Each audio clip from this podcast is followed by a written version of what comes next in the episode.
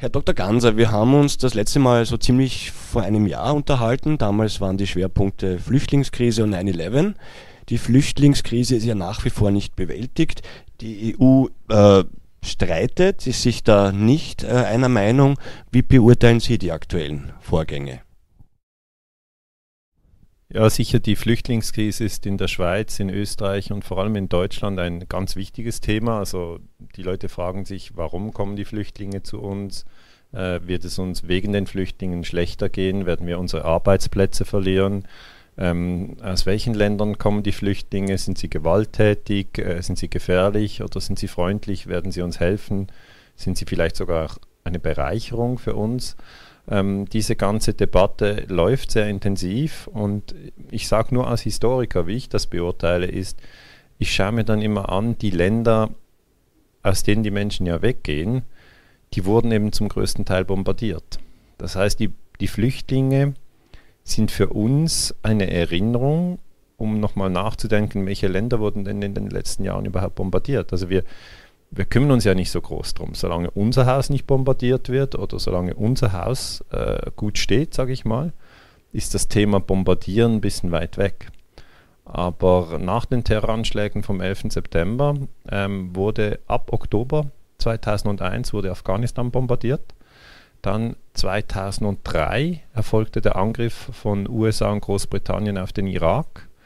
2011 wurde Libyen bombardiert. Und seit 2011 wird auch versucht, in Syrien die Regierung zu stürzen. Das heißt, wenn Sie Afghanistan 01, Irak 03, Libyen 011 und Syrien 011 summieren, dann sehen Sie, da wurden eigentlich vier muslimische Länder bombardiert. Und man fragt sich dann, von wem wurden die bombardiert? Und äh, ein grober Überblick ist eigentlich von den NATO-Staaten also für die christlichen NATO-Staaten, wo man auch eigentlich in, im Christentum sagt, äh, man soll den anderen nicht töten, äh, die haben in den letzten 15 Jahren einen, wie soll ich sagen, einen selbstgerechten Krieg geführt äh, und gesagt, wir müssen diese Länder bombardieren. Äh, aber ich denke, die Flüchtlingskrise ist ein Ausdruck dafür, dass es eigentlich eine fehlgeleitete Politik ist, dass man das gar nicht tun sollte. Ähm, für mich ist es so, dass jetzt eigentlich in Europa wegen der Flüchtlingskrise auch vermehrt über diese Bombardierungen diskutiert wird. Also was wäre zum Beispiel passiert, wenn, wenn Gaddafi Frankreich bombardiert hätte 2011? Das hätte auch Flüchtlinge ausgelöst. Da wären Franzosen in die Schweiz gekommen und nach Österreich. Und das wäre passiert, wenn Afghanistan ja, Truppen nach Deutschland geschickt hat. Weil Deutschland hat ja Truppen nach Afghanistan geschickt. Dann fangen Sie, das wäre ja abgefahren gewesen. Oder so wäre passiert, wenn 2003 der Irak die USA angegriffen hätte. Also all diese Fragen, die sind jetzt mehr im Raum und das ist etwas, was die Friedensforschung unbedingt auch kommunizieren möchte. Ähm, man muss immer wieder mal die Rollen vertauschen, um überhaupt sich ein bisschen in, den, in, in, ja, in die Schuhe des anderen zu versetzen, um in seinen Kopf reinzudenken weil ähm, das, das fällt uns immer noch sehr, sehr schwer. Also wir denken zu wenig über diese Bombardierungen nach, aber die kritischen Leute erkennen, der ganze sogenannte Krieg gegen den Terror ist eigentlich äh, ein einziger großer Fehlschlag. Es, es, es, es ist ein, ein Teufelskreis, in dem man eigentlich sagt, wir, wir bekämpfen die Gewalt mit noch mehr Gewalt. Und das geht eben nicht. Jetzt gab es ja einen äh, General Wesley Clark, der sagt Ihnen sicher was, der ja gesagt hat, dass ihm äh, gesagt wurde, ich glaube es war schon vor 9-11, äh, dass man äh, diese Pläne hat, um eben diese Länder, die Sie jetzt gerade genannt haben, Libyen, Syrien, Irak, als auch den Iran, äh, in naher Zukunft äh, zu erobern quasi, um sich die Ressourcen zu krallen. Und im September 2000 kam ja dieses berühmte Strategiepapier von dem Project for a New American Century raus, wo ja genau auch das äh, programmiert worden ist, was jetzt in den letzten 15 Jahren passiert ist. Jetzt sind diese äh, Dokumente da oder diese Aussagen, doch warum wird das nicht erhört? Warum passiert da nichts? Weil es eigentlich niemand kennt. Ja? Also das muss man schon auch sagen. Sie sind jetzt sehr gut informiert und äh, kennen diese Dokumente und wer die Dokumente sucht, findet sie auch. Aber ich sage mal, die kommen ja nicht jeden Abend auf äh, ARD, äh, auf Pro7, auf ZDF, auf ORF und, und im Schweizer Fernsehen. Und wir sind heute in einem Zustand, wenn das nicht immer wieder am Fernsehen wiederholt wird, dann weiß das einfach gar niemand. Und ähm, es sind eher die Leute, die sich auf dem Internet bewegen, die die Hintergründe recherchieren, äh, die zum Beispiel diese Aussage von General Wesley Clark, das ist ein amerikanischer General, ähm, der auch im Kosovo-Krieg ähm, äh, sozusagen aktiv war als Angreifer. Also er, er, weiß, wie das geht, Länder zu überfallen, weil der Kosovo-Krieg 1999 war illegal. Die NATO hätte nie und nimmer Serbien bombardieren dürfen. Da gab es kein Mandat des UNO-Sicherheitsrates. Ähm, aber äh, er hat eben beobachtet, wie das im Pentagon läuft. Und im Pentagon ist es so, dass natürlich auch ähm, zwischen den Offizieren und zwischen den ähm, höheren Beamten diskutiert wird. Und er hat halt gesagt, ich glaube, er hat sich bezogen auf Wolfowitz. Jetzt bin ich mir nicht mehr ganz sicher, aber ich glaube, es war ein Gespräch mit Wolfowitz.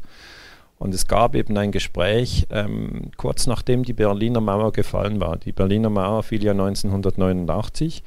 Und damals hat die Friedensbewegung dann auch nach dem Zusammensturz der Sowjetunion 91 da hat die Friedensbewegung wirklich gehofft, dass es eine große Friedensdividende geben wird. Man hat gesagt, die Sowjetunion ist jetzt weg. Als ich zum Beispiel noch in die Schule ging in der Schweiz, hatten wir Angst vor der Sowjetunion. Das war dieser große rote Raum, wo ja, uns hat man gesagt, die Russen essen ihre Kinder, so in dem Sinne. Also es war einfach ein böser Raum, von dem muss man sich fürchten. KGB war der schlimmste Geheimdienst, den es gibt. Das heißt, die Russland-Angst war da im Kalten Krieg. Äh, es gab natürlich auch andere Lehrer. Ich hatte auch sehr gute Lehrer, die haben gesagt, hey, passt auf, äh, jedes Leben ist, ist heilig und es geht darum, dass wir uns gegenseitig nicht töten und diese Feindbilder, die müsst ihr hinterfragen. Also ich hatte genügend solche Lehrer zum Glück, aber einfach, dass man sich das in Erinnerung ruft. Damals, als die Sowjetunion zusammengestürzt ist, hat man gedacht, jetzt gibt es eine Friedensdividende. Weniger Rüstung, weniger Atomwaffen, weniger Konfrontation, und mit dem Geld kann man dann äh, eigentlich Schulen bauen, man kann ähm, Traumatherapie machen für all die Leute, die in der Gewaltspirale stecken. Man kann äh, auch äh, sich treffen und austauschen und, und vielleicht äh, Energierevolution machen, erneuerbare Energien. Also viele positive Projekte waren ja im Raum. Und dann kommt eben dieses Zitat von Wesley Clark ein bisschen überraschend, weil im Pentagon hat man damals ganz andere Pläne gehabt. Man hat gesagt, wie ein Boxkampf, der andere liegt jetzt am Boden, jetzt erobere ich sein Gebiet. Und als das Gebiet der Russen wurde eben, und das ist äh, vielleicht äh, für viele Europäer völlig überraschend, wurden eben sogenannte sowjetische Klientelstaaten bezeichnet. Das heißt zum Beispiel Syrien, das haben viele vergessen, ähm, war natürlich immer ein, ein, ein Land, das eng mit den Russen zusammengearbeitet hat. Das heißt, man hat Waffen von den Russen eingekauft. Die Russen haben bis heute einen Militärstützpunkt in Syrien. Und äh, die Militärstrategen im Pentagon haben damals gesagt, wir sollten diese alten Sowjetfreunde abräumen. Okay?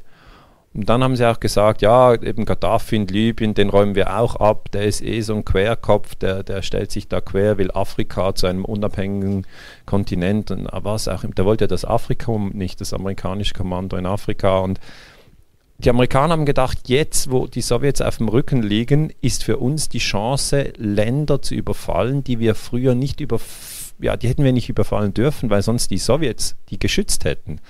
Aber jetzt können sie ja nicht. Äh, und darum machen wir die jetzt platt. Und das Interessante ist, dass diese Aussage ja kam und danach kamen die Kriege. Darum hat die Aussage große Plausibilität. Es, es, ist ja tatsächlich zum Krieg gegen Libyen gekommen. Es ist ja tatsächlich zum Krieg gegen Syrien gekommen, Es ist tatsächlich zum Krieg gegen den Irak gekommen. Ähm, gegen den Iran nicht, zum Glück, bis heute. Das wäre ganz ein schlimmer Krieg. Wir wissen aber nicht, ob, ob ob die USA Iran angreifen werden in der Zukunft. Wir wissen es nicht. Es gibt eine Gruppe in den USA, die das tun will.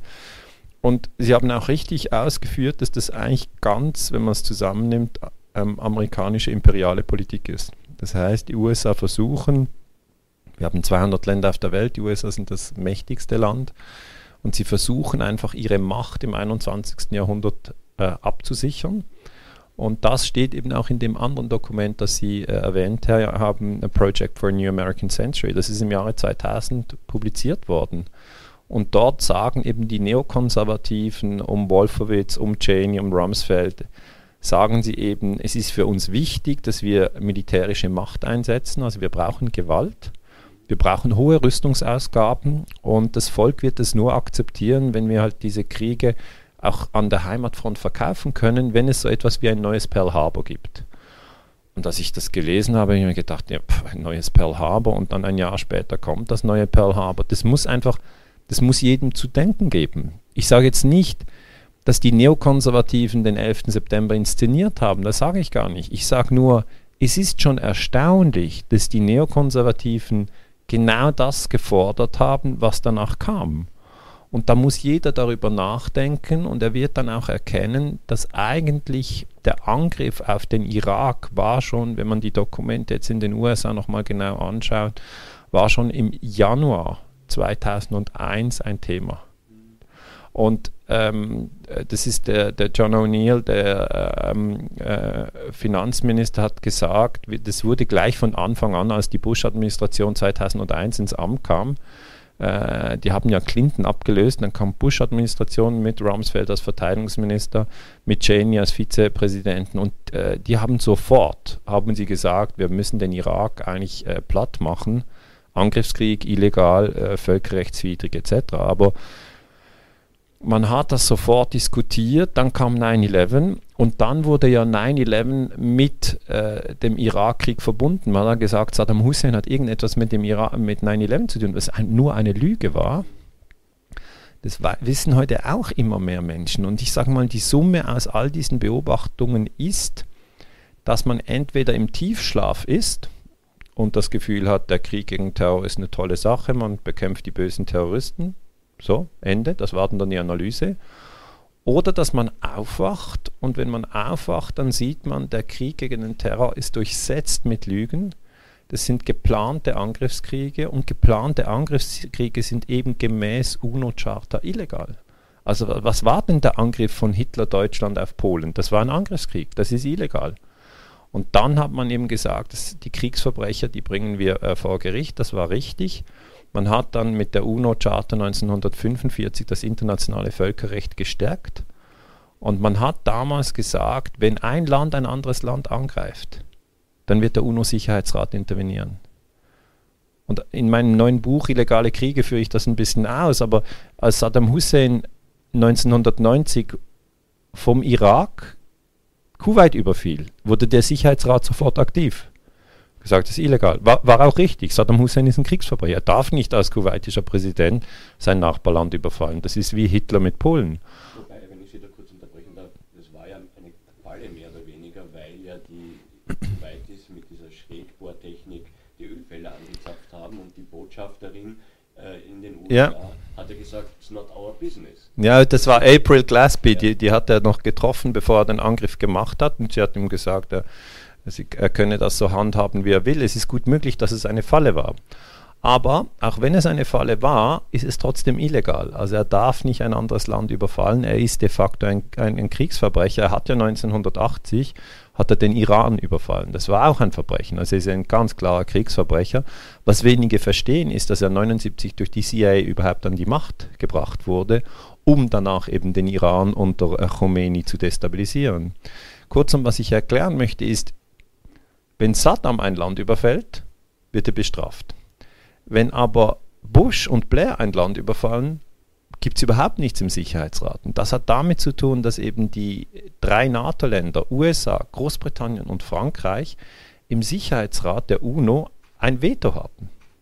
Das heißt, die NATO-Länder sind im Sicherheitsrat überproportional vertreten und immer wenn sie ein Land überfallen, dann wird es überhaupt nicht äh, thematisiert. Also die Franzosen und die Engländer haben 56 Ägypten überfallen. Da gab es aber auch keinen Aufschrei.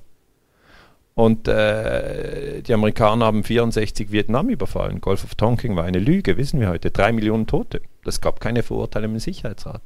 Das heißt, wir haben in der internationalen Struktur der Politik haben wir einen Fehler und der Fehler ist, dass die NATO im Sicherheitsrat eigentlich ein Veto hat.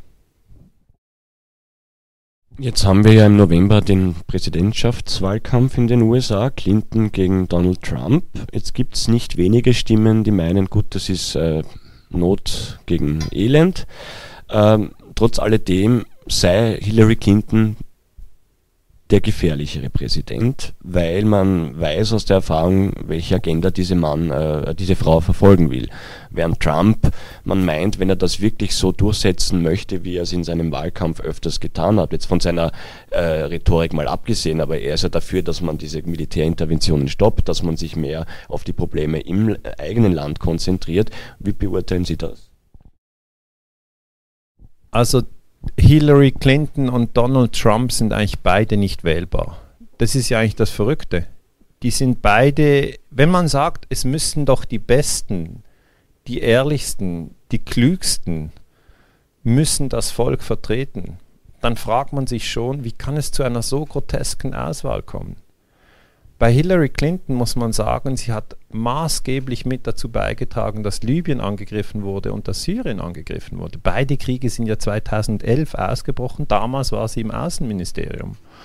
Und man sieht, was mit diesen Ländern heute ist. Ja, also in, in Syrien haben wir 400.000 Tote.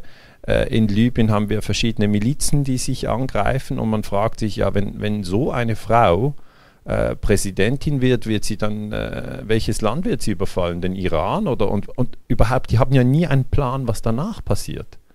Die sind sehr gut im Überfallen, aber sie haben das sogenannte Nation Building, funktioniert ja gar nicht aus dem einfachen Grund, weil man ja nicht ein Land überfallen kann und danach kann man den Leuten sagen, hört's her, es ist wichtig, dass ihr nicht gewalttätig seid, es ist wichtig, dass ihr eine Pluralität der Perspektiven respektiert, äh, seid tolerant, geht auf den anderen ein, schützt die Minderheiten, äh, wenn ihr einen Konflikt habt, äh, macht eine Wahl, respektiert die Mehrheit, äh, wenn die sich in einem Punkt durchsetzt.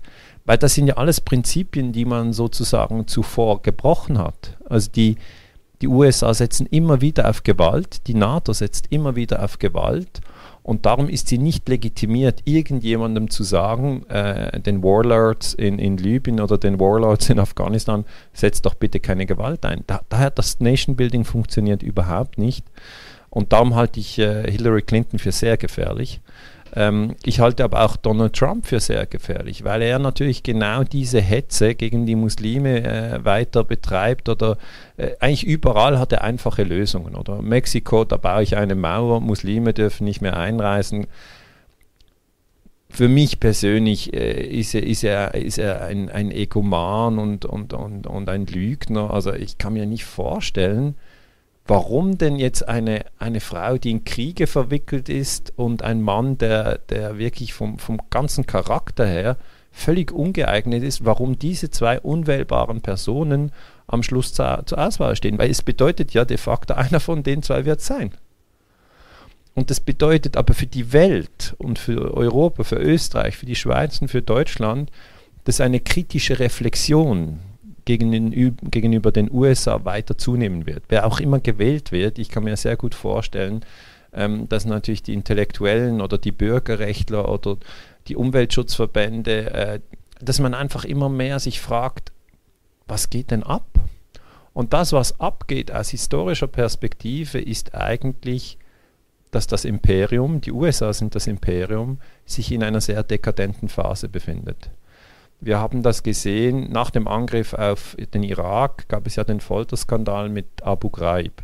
Da muss man sich einfach mal klar machen, die haben den Menschen Foltermethoden ähm, zugesetzt wie Analschocks mit Elektro. Äh, was soll ich da kommentieren? Da kann ich nur sagen, das Imperium ist hier in einer sehr dekadenten Phase bei Analelektroschocks müssen wir gar nicht lang diskutieren, ob das jetzt für die Demokratie hilfreich ist oder nicht. Und wir sehen ja auch, dass wenn das aufgedeckt wird, dass eigentlich die Verantwortlichen nie äh, vor Gericht kommen. Einfach nie. Es werden immer nur die kleinen Fische an der untersten Ende der Skala, sagt man, ja, das geht doch gar nicht und so. Aber wir sehen jetzt auch, wenn wir es genau beobachten, der 9-11 Commission Report, also die offizielle Untersuchung zu den Terroranschlägen von 9-11, wurde auf Folter aufgebaut. Das heißt, die Hauptaussagen von Khalid Sheikh Mohammed und anderen wurden eben auf Guantanamo mit Waterboarding ähm, erzwungen. Da muss man sich fragen, also im Camp Justice und das das ist ja auch, also das ist ja wie bei Orwell. Bei Orwell hat man auch gesagt, the Ministry of Truth ist dann das Ministry of Propaganda. Und das ist einfach für jemand, der sich am, am Humanismus in, orientiert, wie ich das tue, sind wir hier in so dekadenten Zuständen, dass man sich fragt, warum sagt denn niemand, das wollen wir nicht? Warum lässt man das einfach durch? Ähm, und es sind schon immer mehr Leute, die sich, die sich diese Fragen stellen. Ich sage nochmal beim Waterboarding, wenn Sie den ganzen Bericht über die Terroranschläge vom 11. September auf Waterboarding aufbauen, dann bedeutet das ja, dass Sie eine Person nehmen, Sie machen die auf ein Brett und das Brett machen Sie rückwärts in, ein, in, eine Wasser, äh, in einen Wasserbehälter, sodass die Person so rückwärts im Wasser dann ist und über das, über das Mund macht man äh, Plastik. Oder ein Handtuch, ja, Variante. Und dann, wenn man im Wasser ist, möchte man natürlich nach Luft ringen, aber man zieht nur den Plastik oder das Handtuch, also bekommt man keine Luft. Also hat man das akute Gefühl zu ersticken. Jetzt das Pentagon hat das und das CIA hat das so gemacht, dass die Menschen nicht wirklich ertrunken sind, sondern sie haben immer kurz vorher noch aufgehört, weil sie halt sagen, wir töten nicht, wir töten nur fast. Und es ist einfach keine, kein menschlicher Umgang, ja, die Leute sozusagen fast zu ertränken. Ich meine, ich würde das jetzt überhaupt niemandem auch nur raten, das mal zu testen, wie sich das anfühlt, fast zu ertrinken. Das sind Todesängste. Und dann, wenn man jemand in einer solchen Position hat, ihn zu fragen, wart ihr's bei 9-11? Habt ihr das gemacht? Könnt ihr das mal bestätigen? Am Schluss wird man sagen, ja, ja, wir waren es, wer auch immer, wir waren es. Äh, man will einfach nicht mehr gefoltert werden. Und das weiß man aus der Forschung, die Folter dient der Wahrheitsfindung nicht. Die ist einfach nicht zulässig. Und dass der Untersuchungsbericht zu 9-11 zu großen Teilen auf Folter beruht, also Lee Hamilton und ähm, die haben ja den Bericht gemacht, die hatten, ja, die hatten ja gar keinen Zugang zu den Leuten, die gefoltert wurden, sondern da war immer die CIA dazwischen.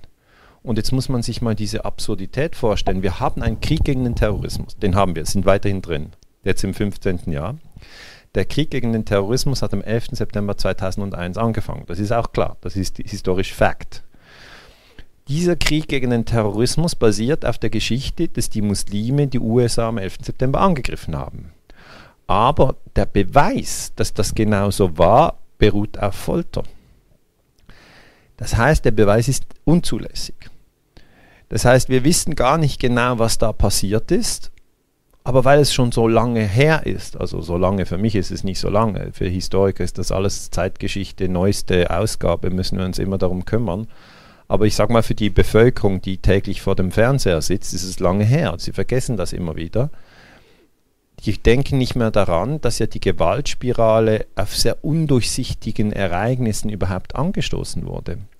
Und darum fordere ich, und da äh, bin ich nicht der Einzige, das sind viele intellektuelle Wissenschaftler, Bürgerrechtler, Journalisten, es gibt mutige Menschen, man muss gar nicht denken, wir sind wenige, wir sind viele, dass man nochmal grundsätzlich über den Krieg gegen den Terrorismus diskutiert und dass man auch vielleicht zur Einsicht kommt, dass das ein einziges Lügengebilde durchsetzt mit Gewalt ist. Und dass man da ähm, auf jeden Fall jetzt Wege suchen muss, wie könnte man aus diesem ja schon sehr barbarischen Zustand wieder rauskommen, weil es ist nicht menschenwürdig, ja, andere zu foltern, andere zu töten, andere zu enthaupten, auch völlig falsch. Also die, der IS ist auch nicht menschenwürdig, aber es geht ja darum, dass man den Leuten erklärt, sie müssen jetzt nicht wählen zwischen dem IS, sich dem IS anschließen, das ist falsch, die sind in der Gewaltspirale, oder dem Pentagon anschließen, die bombardieren die Leute, sondern die Friedensforschung möchte den dritten Weg zeigen.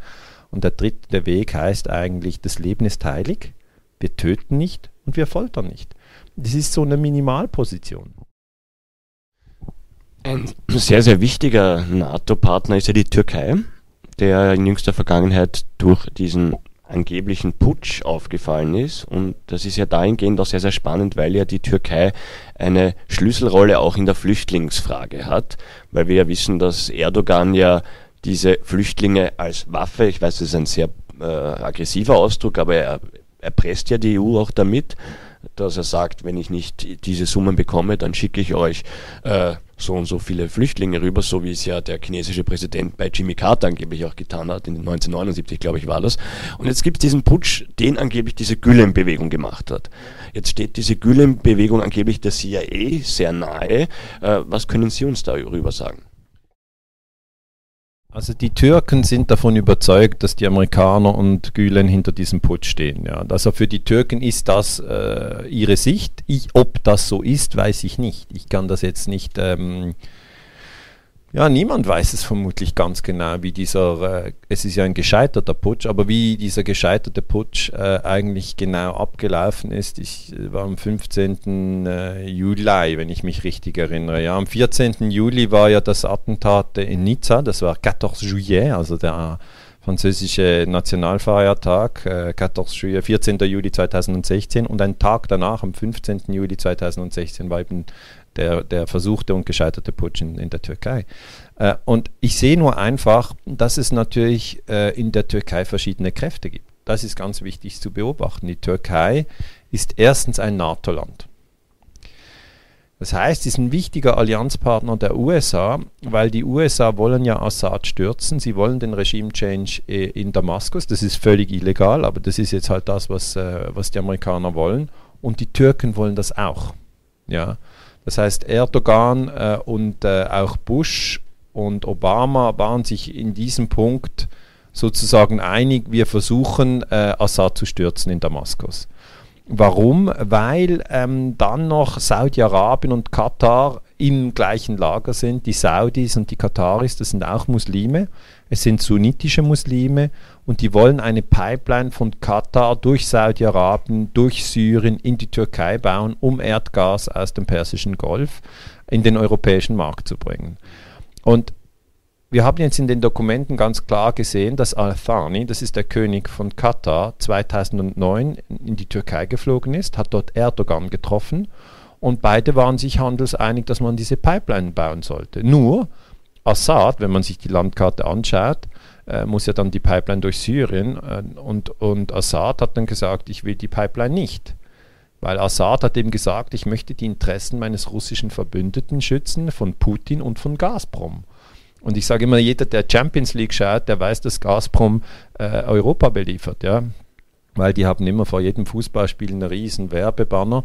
Äh, ist klar, Gazprom ist Putins Erdgasfirma und wir Europäer sind, hängen da dran. Ich habe meine Gasheizung rausgenommen. Ich äh, habe jetzt eine Erdsondenwärmepumpe mit Photovoltaik und Elektroauto, aber das nur an der Seite. Diese Rohstoffkriege um Öl und Gas, die spitzen sich zu und die Türkei spielt eine ganz wesentliche Rolle, denn wenn immer man aus dem Persischen Golf rauskommt mit einer Pipeline, ist man bald bei der Türkei. Ganze Nabucco-Pipeline, South Stream-Pipeline, man kommt immer wieder bei der Türkei vorbei. Und so ist es eigentlich ähm, meiner Ansicht nach so, dass die Türkei zu den angreifenden Ländern gehört. Mit den Amerikanern, mit den Kataris, mit den Saudis. Sie sind mitschuldig am Ausbruch des Syrienkriegs, obwohl sie immer sagen, nee, nee, wir haben da gar nichts gemacht. Aber es ist ein verdeckter Krieg. Ja, ist was anderes. Ein verdeckter Krieg ist immer, man bewaffnet Rebellen, Terroristen, äh, Milizen, Paramilitärs, verschiedene Banden und sagt dann, nee, ich habe niemanden bewaffnet, ich habe da nichts mit zu tun.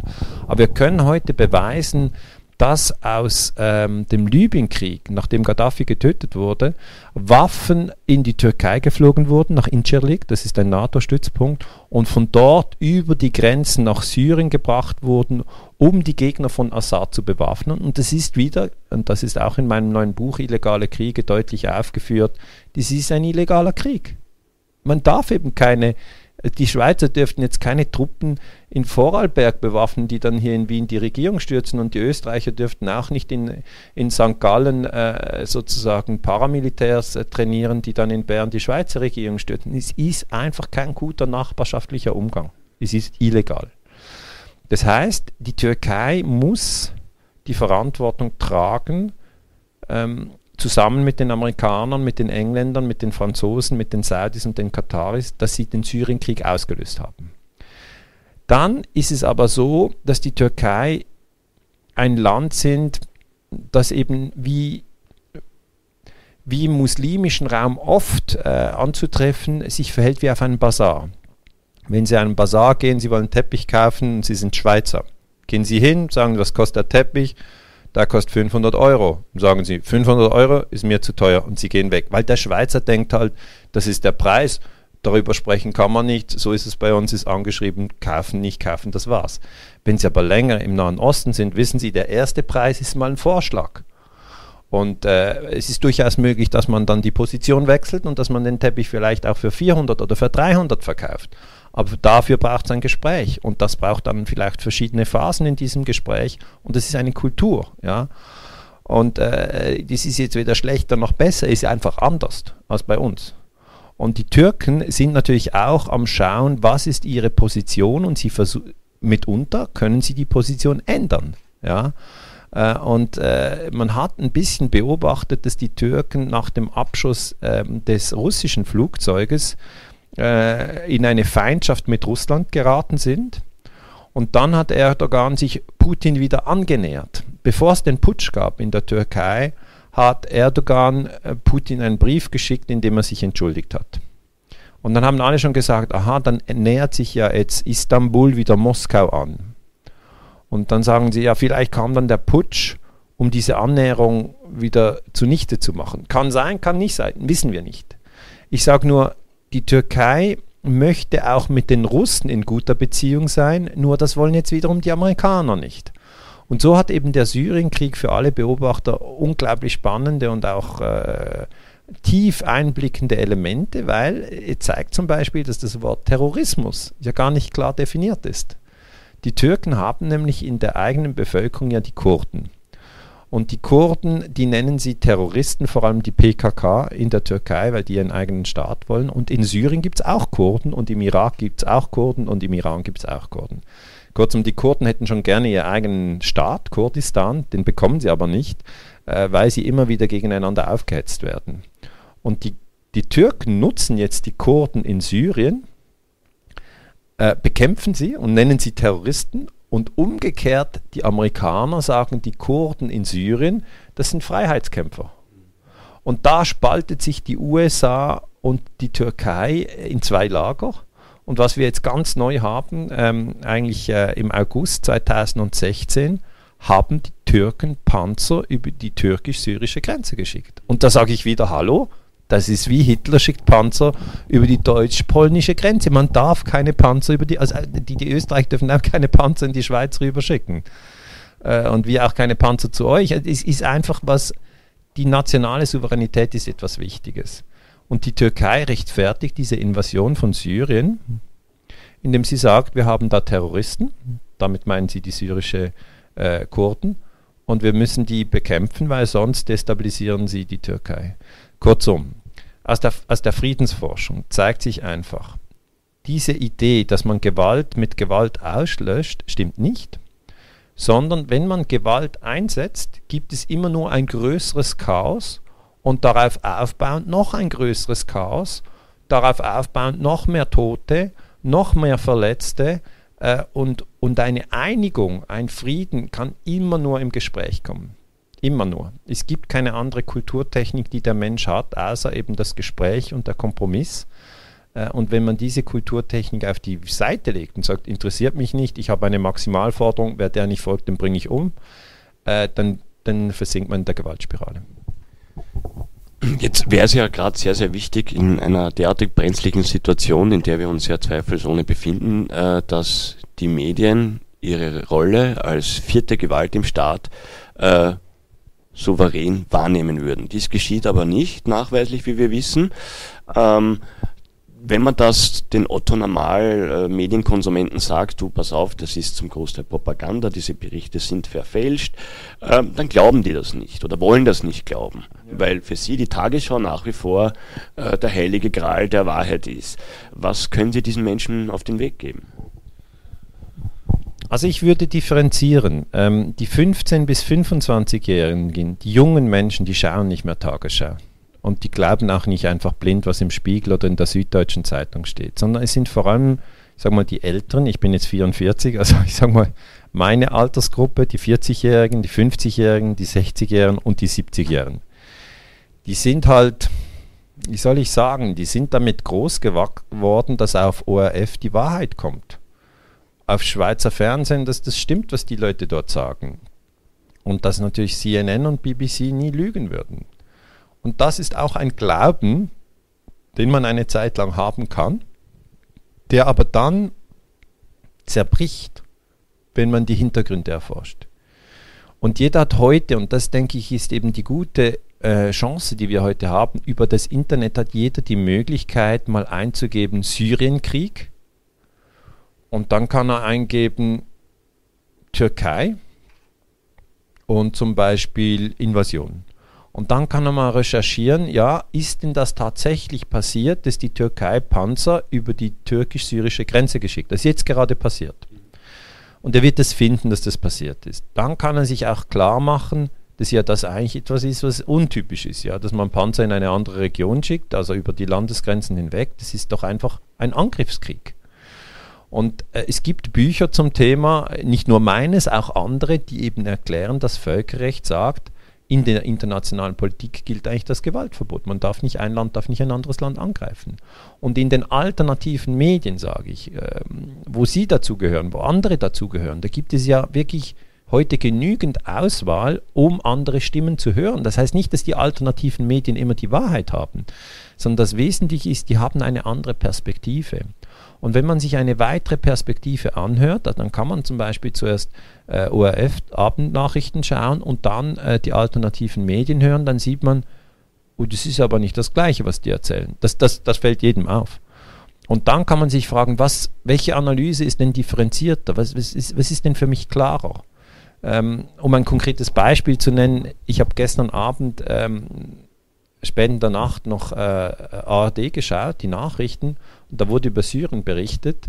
Und man hat einfach im Syrienkrieg die Russen als die Schuldigen dargestellt in diesem Beitrag. Man hat gesagt, die Russen bombardieren jetzt Aleppo und Assad bombardiert Aleppo. Das sind die zwei Bösen. Und dann hat man ein Mädchen gezeigt, das, kein, das nur noch ein Bein hat. Und wenn man so etwas macht, immer mit Kindern, dann ist natürlich beim Fernsehzuschauer, der keinen Plan hat, der denkt sich dann, alle Mädchen, die in Syrien ein Bein verlieren, ist wegen den Russen oder wegen Assad.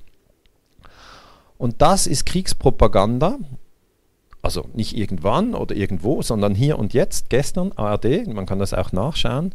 Ähm, und die Kriegspropaganda läuft so, dass man ein Feindbild kreiert, weil Merkel ja in diesen Syrienkrieg eingegriffen hat.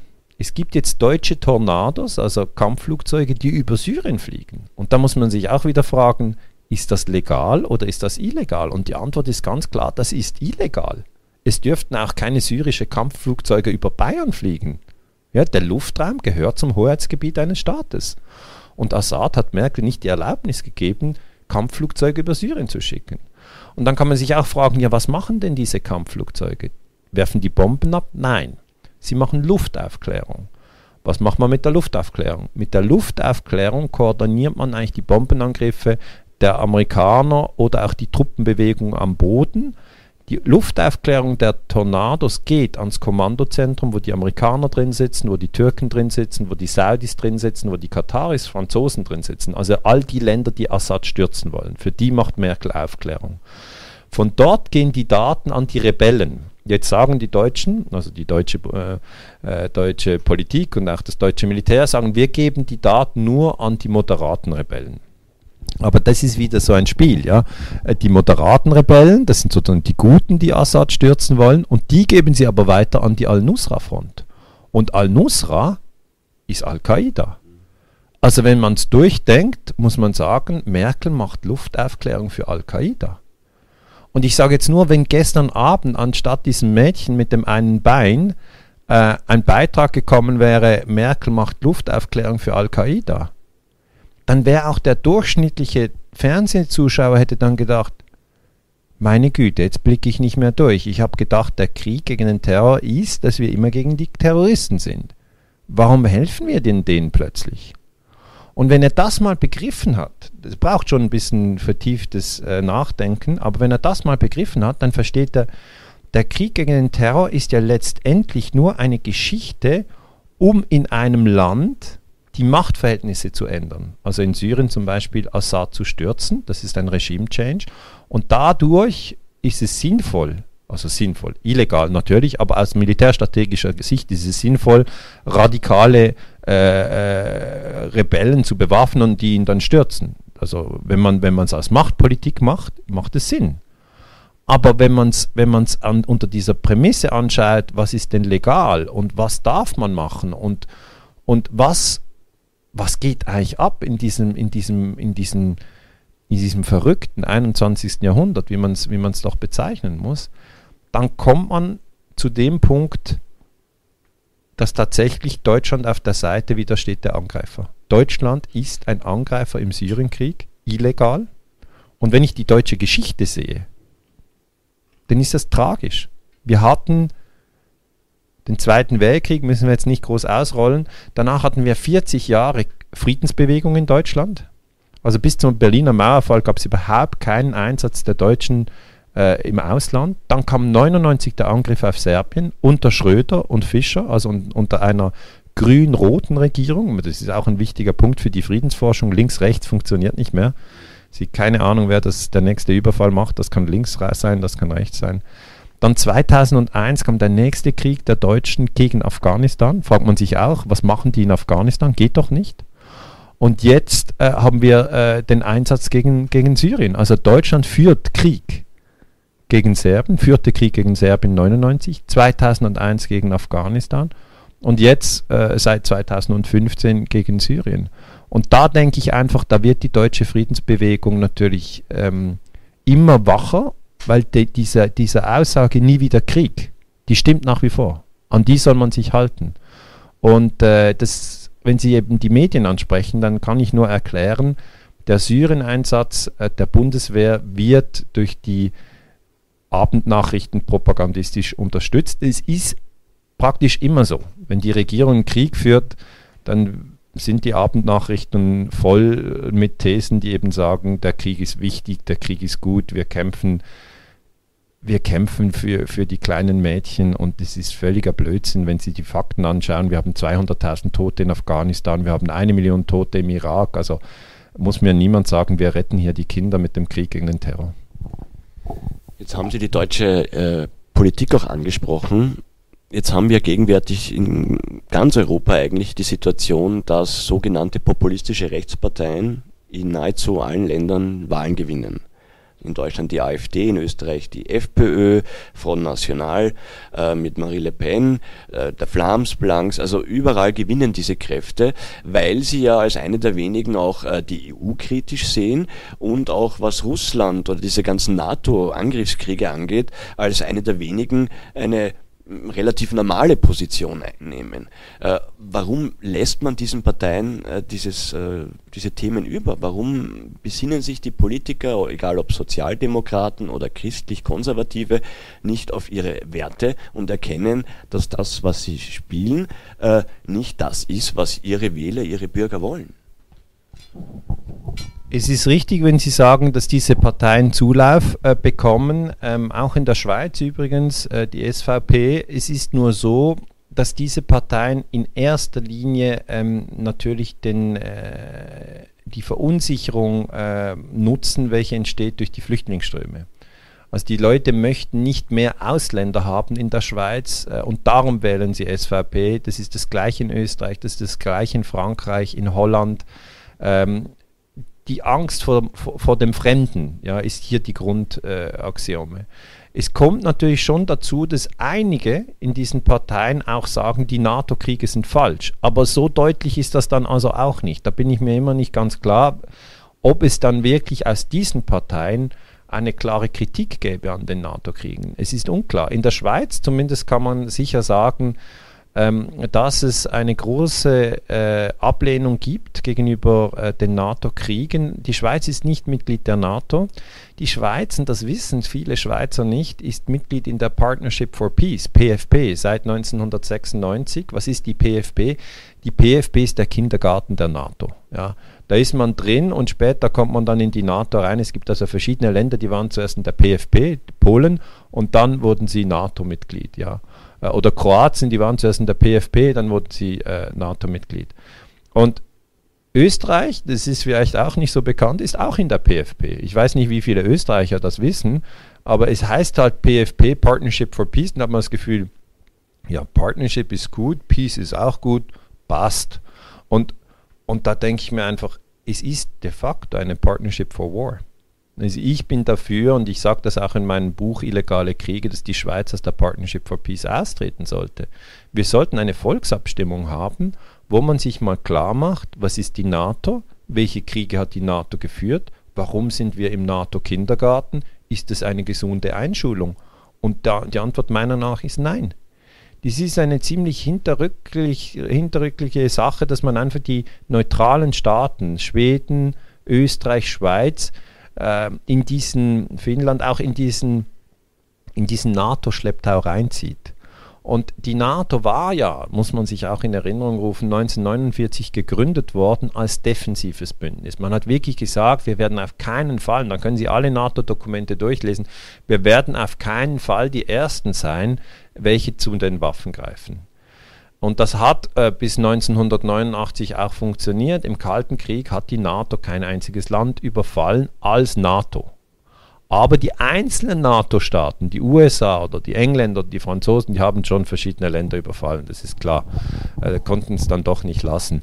Aber wenn man, wenn man dann die NATO als ganzes Bündnis nimmt, dann sieht man, die NATO hat im, im, im 99 Serbien überfallen, ich habe schon gesagt, 2001 Afghanistan überfallen, 2003 den Irak überfallen, 2011 ähm, Libyen überfallen und 2011 auch Syrien überfallen. Und Syrien haben jetzt 400.000 Tote. Und da denke ich einfach, wir brauchen eine Reflexion über die NATO-Angriffskriege, weil das ist gegen die Charta der Vereinten Nationen und es ist auch gegen den NATO-Gründungsakt äh, als defensives Bündnis, das auch nie out of area zum Einsatz kommt. Sagen die Politiker und die Militärstrategen, das ist alles überholt. Heute ist ein neues Zeitalter, wir müssen gegen Terroristen kämpfen, wir müssen gegen Cyberkriminalität kämpfen, gegen die, gegen die Drogenmafia, gegen, die haben immer einen Grund, ja, warum sie, warum sie dann jetzt die NATO einsetzen wollen. Äh, aber dann muss man den Leistungsausweis anschauen und sagen, was macht's denn? Was macht ihr? Was ist euer Leistungsausweis? Ihr als NATO, was habt ihr in Afghanistan? In 14 Jahren habt ihr das Land bombardiert. Wie sieht es denn da heute aus? De, ist ja alles kaputt. Sagt und was, was habt ihr in Libyen gearbeitet? Ja, da waren wir auch. Andres Vogt Rasmussen, Generalsekretär, der hält das für einen Riesenerfolg. Aber schauen Sie sich doch das an. Es ist doch alles kaputt. Und die Leute, die bleiben, sind die bewaffneten Männer, die jetzt um ihren Einfluss kämpfen, also sogenannte Warlords. Ja, Libyen war besser dran unter Gaddafi, aber auf jeden Fall. Die hatten ein freies Bildungssystem, die hatten freien Zugang äh, zum Gesundheitssystem. Die Frauen konnten unverschleiert rum, rumlaufen. Frauenrechte wurden respektiert. Ich sage nicht, Gaddafi war in allen Punkten unbedenklich, sage ich gar nicht. Aber es geht doch nicht, dass Frankreich Libyen wegbombardiert und sagen, wir sind der Träger der Menschenrechte, äh, Egalité, Fraternité, Liberté und darum machen wir euch platt. Das ist einfach eine Hybris, eine Arroganz die natürlich in, in, in Europa je länger, je mehr durchschaut wird. Ob die rechten Parteien eine Antwort haben, wage ich zu bezweifeln. Aber es ist sicher so, dass die Leute immer mehr sich fragen, was kann ich denn überhaupt noch wählen? Wer vertritt denn die Friedensbewegung? Und das ist schwierig zu sagen. Ja, es gab in Deutschland diese Hoffnung, dass die Grünen die Friedensbewegung äh, vertreten und dann kommt Joschka Fischer und bombardiert den Kosovo. Dann hat man gehofft, ja, die SPD würde die Friedensbewegung äh, äh, vertreten. Dann fliegt äh, äh ähm, Schröder nach Afghanistan. Also er fliegt nicht, aber er schickt die Bundeswehr. Äh, dann denkt man, ja, Angela ist eine Frau, Angela Merkel, die Frauen vertreten vielleicht die Friedensbewegung. Angela Merkel bombardiert Syrien oder hilft bei der Bombardierung von Syrien ja, die Leute sind schon ein bisschen verzweifelt und wissen gar nicht mehr, wenn sie wählen sollen. Also ich verstehe es. Ich verstehe es. Es ist nicht so auf die Schnelle klar. Die Linke ist eine Partei in Deutschland, die natürlich immer wieder sich klar gegen den Krieg, gegen den Terror gestellt hat. Aber die hatten auch noch keine Regierungsverantwortung. Das ist immer dann die Frage, was ist denn, wenn die mal einen Verteidigungsminister stellen? Weil in der Schweiz ist so ein bisschen die Überzeugung, Macht korrumpiert. Und umso mehr Macht man hat, umso schneller bombardiert man dann halt ein Land. Und darum ist bei uns das Prinzip, wir zerstückeln die Macht. Also wir haben immer in der Regierung, wir haben ja sieben äh, Minister in der Schweiz, die sind immer aus verschiedenen Parteien. Es sind auch völlig unbekannt, wer das alles ist und so, aber ähm, kennt man im Ausland praktisch nicht. Wir zerstückeln die Macht völlig, weil wir der Macht an und für sich misstrauen. Wir haben da ganz einen anderen Ansatz. Wir haben nicht diesen Gedanken, der König könnte uns gut führen, sondern wir wollen keinen König. Äh, und wir wollen auch keinen Präsidenten oder einen Premierminister und alle aus der gleichen Partei, die die Ministerien abdecken, sondern wir wissen, eigentlich ist der Mensch in ganz vielen Fällen unfähig, mit viel Macht umzugehen. Es gibt schon Ausnahmen wie eben Nelson Mandela oder auch äh, Dag Hammarskjöld, der Schwede, der UNO-Generalsekretär war. Äh, aber in ganz vielen Fällen sehen wir eben, dass Macht korrumpiert. Von Stalin äh, über Hitler, über Pol Pot. Ähm, äh, ja, ganz viele Despoten, die eigentlich am Schluss sich in der Gewalt verstrickt haben. Jetzt haben Sie es ja auch schon angesprochen, die, die NATO, so wie sie sich gegenwärtig präsentiert, ist eigentlich das Hauptproblem an, an der Situation, die wir haben. Jetzt wissen wir, dass Deutschland da eine Schlüsselposition hat, weil ja äh, einerseits in Stuttgart, glaube ich, Afrikom ist, was für den gesamten afrikanischen Kontinent alle Militäreinsätze koordiniert und natürlich Rammstein, äh, wo ja diese Relaisstation ist für die Drohnenangriffskriege in Pakistan. Es gibt ja jetzt schon Petitionen, dass man Rammstein schließen sollte, die Amerikaner und die Briten nach Hause schicken möge. Warum passiert das nicht? Warum äh, lassen sich die deutschen Politiker, wenn sie dann Kanzler oder Kanzlerin sind, äh, weiterhin von Washington die Agenda aufs Auge drücken? Ähm, also die deutsche Friedensbewegung hat schon die zentrale Forderung raus aus der NATO und Rammstein schließen. Das sind gute Forderungen aber die werden sich nicht morgen oder übermorgen umsetzen lassen, weil man natürlich einfach sieht, dass Amerika einen sehr, sehr großen Einfluss hat auf die deutschen Medien. Also im Spiegel können Sie lesen, Schlagzeile auf dem Titelblatt vor einigen Jahren, die Deutschen müssen das Töten wieder lernen. Als ich dieses Titelblatt gesehen habe, habe ich auch gedacht, was ist das jetzt für ein Titel? Ja, die Deutschen müssen das Töten wieder lernen ist eigentlich ein abgefahrener Titel. Und äh, nichts anderes auf dem Titelblatt. Nicht noch irgendwie Bayern München äh, hat gerade ähm, große Chancen zu gewinnen. Einfach nur das. Hab das äh, ich kaufe sonst den Spiegel äh, nicht mehr, aber da habe ich ihn mir gekauft. Dann habe ich mir geschaut, wer hat denn das Zitat gemacht? Das war ein amerikanischer General. Das heißt, die Amerikaner stoßen die Deutschen in den Krieg rein. Immer wieder. Und das verstehen auch immer mehr Deutsche äh, auch die deutschen Wirtschaftsverbände verstehen, dass sie eigentlich nur verlieren, wenn sie jetzt eigentlich dieses Embargo gegen die Russen haben. Also diese Wirtschaftsflüsse zwischen Deutschland und Russland und Russland und Deutschland, da geht es um viel Geld. Und die Amerikaner haben jetzt diese Wirtschaftsflüsse ziemlich zerschlagen und gesagt, wir müssen jetzt und so wegen der Ukraine ein, ein, ein ähm, ja, wieder eine Art äh, eiserner Vorhang durchziehen und äh, ihr dürft jetzt nicht zusammen handeln. Und das sind viele Deutsche, die sagen, ist ja auch idiotisch. Wir verlieren doch dabei. Und es geht sogar noch weiter. Es gibt amerikanische Militärstrategen äh, wie Friedman von Stratford, die sagen, für die USA, wir haben ja schon darüber gesprochen, dass die USA im 21. Jahrhundert einfach das Imperium bleiben möchten. Und aus geostrategischer Perspektive sagen sich die USA, die Herausforderer sind nicht ähm, Südamerika, auch nicht Afrika, auch nicht Australien, Neuseeland, sondern es ist Europa und Asien. Alle großen Herausforderungen sind in Europa und, und Asien. Das, den ganzen Bereich nennt man Eurasien. Das ist ja eine riesige Landmasse. Demgegenüber ist, ist äh, Nordamerika nur eine kleine Insel. Und äh, sie sagen, und das ist eine geostrategische Diskussion, die es auch in Deutschland und, und England schon über viele Jahrhunderte gibt, sie sagen, wenn wir es heute uns das anschauen, die großen Herausforderer China, Russland, Indien, äh, Deutschland, diese vier sind alle auf der eurasischen Landmasse. Ich spreche jetzt aus der Perspektive eines amerikanischen Geostrategen. Und darum sagen sich die Amerikaner, für uns ist es von Vorteil, wenn, sie, wenn die sich gegenseitig töten. Ja, wenn sie die, die sich die Köpfe einschlagen, dann sind sie schwächer. Dann kommen sie nicht drauf, uns, uns in unserer Vorstellung, Vormachtstellung herauszufordern. Friedmann hat gesagt, Deutschland und Russland sollten in einen Krieg verwickelt werden, zum Beispiel über die Ukraine, wo sie sich gegenseitig töten. Und er hat dann gesagt, es ist zwar amoralisch, aber es hat funktioniert. Auch die Briten haben nicht äh, sozusagen ganz Indien kontrolliert, sondern sie haben die verschiedenen Stämme in Indien gegeneinander aufgehetzt. Und das ist das klassische Divide et Impera. ähm, das natürlich schon lange Tradition hat, äh, hat auch gesagt, den Iran und den Irak hat man im ersten Golfkrieg von 1980 bis 88, also Saddam Hussein gegen Khomeini, äh, die hat man auch gegeneinander gehetzt, die hatten sich auch gegenseitig getötet. Das war gut, sagt jetzt der Amerikaner. Wir denken immer, was, das war doch Giftgas, das waren doch Kinder, die waren alle tot.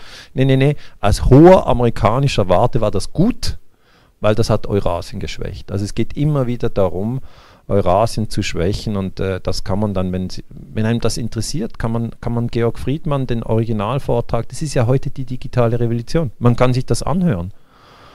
Und dann merkt man auch, dass es eben in Deutschland nicht so einfach wird, und da komme ich zurück auf Ihre Frage, sich aus dieser amerikanischen Dominanz zu lösen. Es gibt eben amerikanische Stützpunkte in Deutschland, aber es gibt keine deutschen Militärstützpunkte in den USA. Also da sieht man, wie das Verhältnis Imperium-Vasall ist. Deutschland ist der Vasall, die USA sind das Imperium.